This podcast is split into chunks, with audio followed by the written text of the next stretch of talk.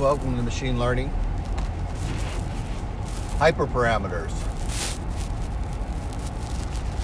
So, one thing you can do with hyperparameters is you can put it in a logistics regression, uh, do your train test split, and then do your fit on the X uh, X train and Y train, then get the coefficients. Uh, so in one array, get the column names, and the way you do that is X dot columns, and then you can zip the column names together with the coefficients and um, form a list. And then you can take the uh, the coefficients, the the names. The names will be like the join, uh, and uh, create a um, create a um, a, da- a data frame. So you can create a data frame from that uh, from that uh, from the coefficients, and then out out uh, display it. That was a really nice technique because I was able then to see which variables were contributing to the model's accuracy. And again, we were looking at credit card defaults. So it looked like what was happening is that uh, it, um, they wanted to know if the first month of not paying was a strong indicator that they would probably default. So one missed payment um, by banks probably should be the highest penalty. I mean, you know, some something that really jumped or catch the person's attention because that, they're at a higher risk of default that first month, and then uh, the third third month of usage. So um, maybe what the credit card should do is in the in the third month, if they haven't paid, uh, then just cut off all the all the credit line. Just move the credit line to zero, and uh, and then uh, uh work with the individual to uh, to make their payment. But it doesn't seem to be the pattern, and it may be because of the nature of unsecured debt that uh, you know they're expecting a certain level of default and uh, and loss, or they sell the debt uh, at a certain discount, and then let's that becomes someone else's problem to collect the money.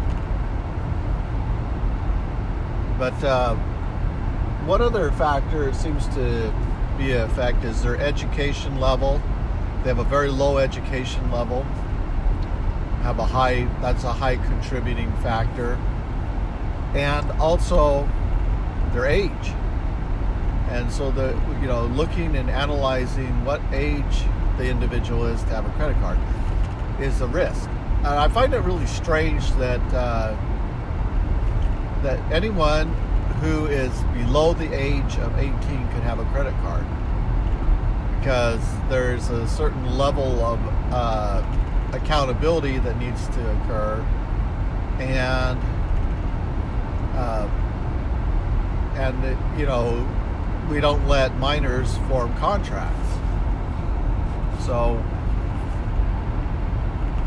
uh, in order for them to, to sign and form a contract would require a certain certain level of accountability or or understandability. And so I, I, guess all these things are subject to change, but in my general estimation that that that's the reason why minors shouldn't have credit cards. But they do, and it's it's a very strange uh, it's a strange act in my mind because uh, in order to have debt, you need to have a form of income, and you have to have a way.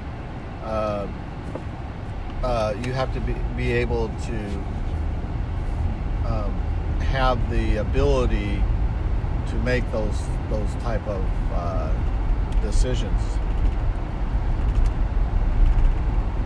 And you know, you see, you hear about credit cards that, that have upper limits of over fifty thousand dollars, and that just does not sound good.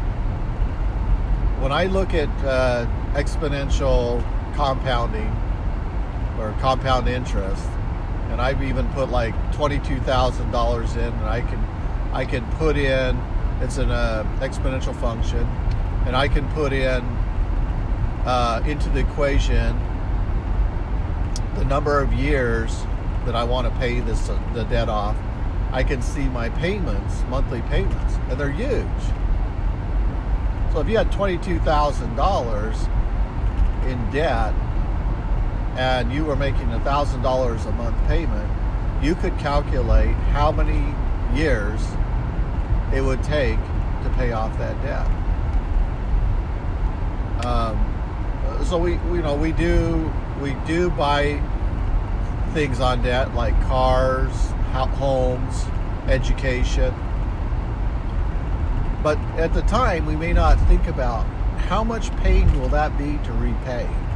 In other words, how many years of taking a large percentage of your income uh, and paying on that debt.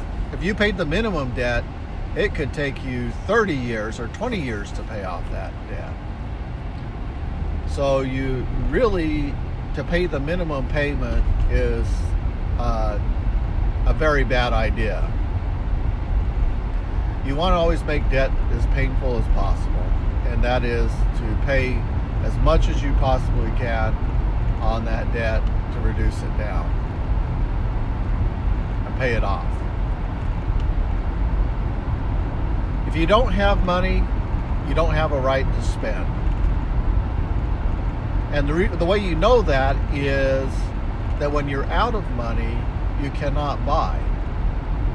Now, credit cards tend to defy that rule because you're extended credit on future earnings. In other words, you're given money now and you're going to re- they're going to receive a percentage of the money that you're going to make in the future for usage of the money now. And companies often operate on that. They they borrow money uh, from banks for day-to-day operations. There are certain times of the year that they have high expenses and then they capitalize on their income at uh, other parts of the year, so they pay off those debts. So they're they're borrowing uh, to for operations of one part of the year, and then they're paying off the debt on those on that uh, servicing that debt on another part of the year. So going back to hyperparameters, you get those coefficients. You can put it where you can sort them and look at them in a list and get an idea of the factors, the features that are important. Uh, the next thing you can do is variance and see how far they vary. The features vary from the mean, and that will give you an idea uh, of, of, of what. Uh, how much that feature is going to contribute. And the other thing too is you can put it in a confusion matrix and then get rid of uh, the duplicate part of the matrix, and then see which uh, which uh, variables are not contributing to the overall model efficiency or outcomes, and then just remove those features without uh, having major impact to the model. For example, if you if you have something that is basically the same, like if you had you know weight in kilograms versus pounds, you don't need both units because you're covered by pounds. And so you could put everything in pounds. Same with inches and feet. You could keep everything either in inches or or put everything into feet. So those features don't contribute to the overall uh, model's accuracy.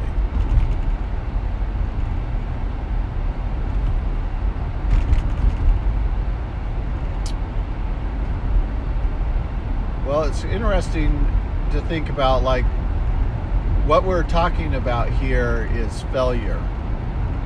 So failure to service debt.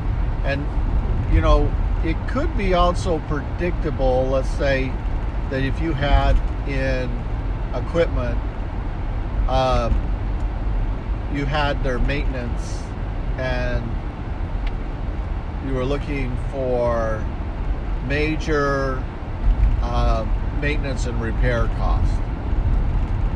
So major ma- maintenance and repair costs on particular types of equipment. Then you could track that and build a time series with it. And you probably want to put it, since it's a continuous data, you could probably then do some sort of, I would say, not a higher normal order polynomial, but probably a lower order polynomial, maybe a second or possibly a third order polynomial, and and do a forecast.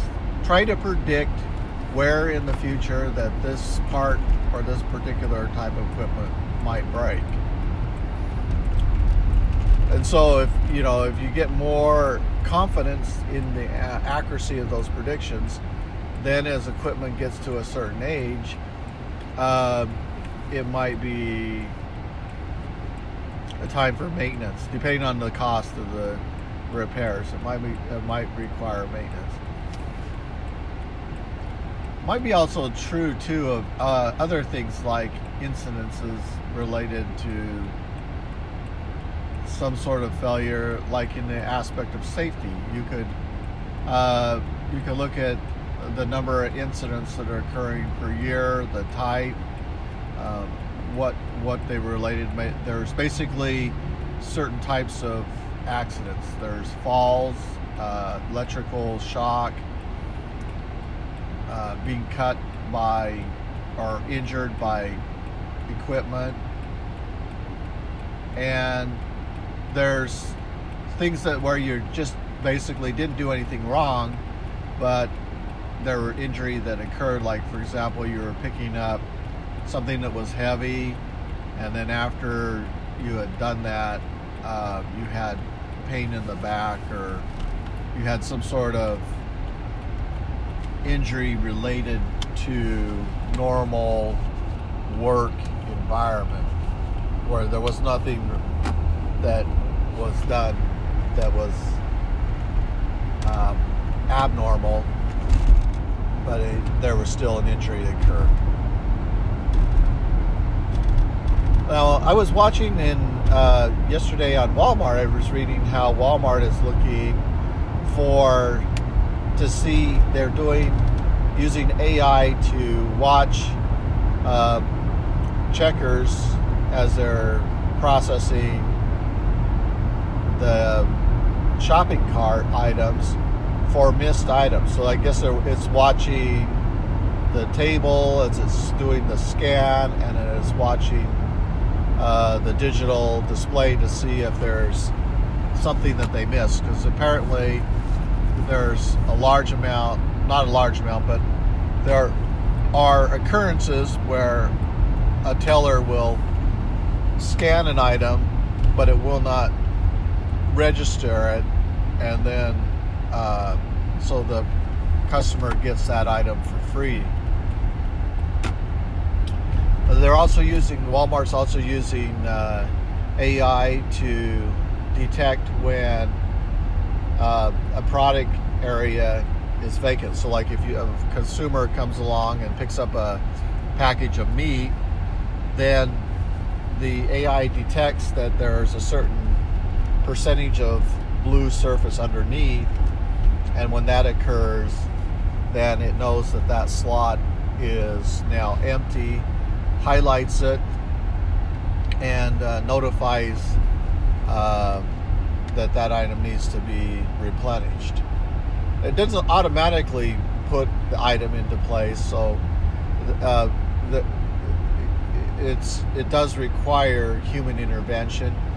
Um, I did watch that they were trying to come up with a way for automated restocking using robots, and uh, didn't look like it was fast enough to do the restocking. So I know that they're probably using some automation to move uh, pallets into certain places for workers to restock items, and so cut down the amount of walking that a, a employee has to do, and uh, and putting products on site according to uh, need, so that the consumer uh, has the product that they want uh, when they they go to the store.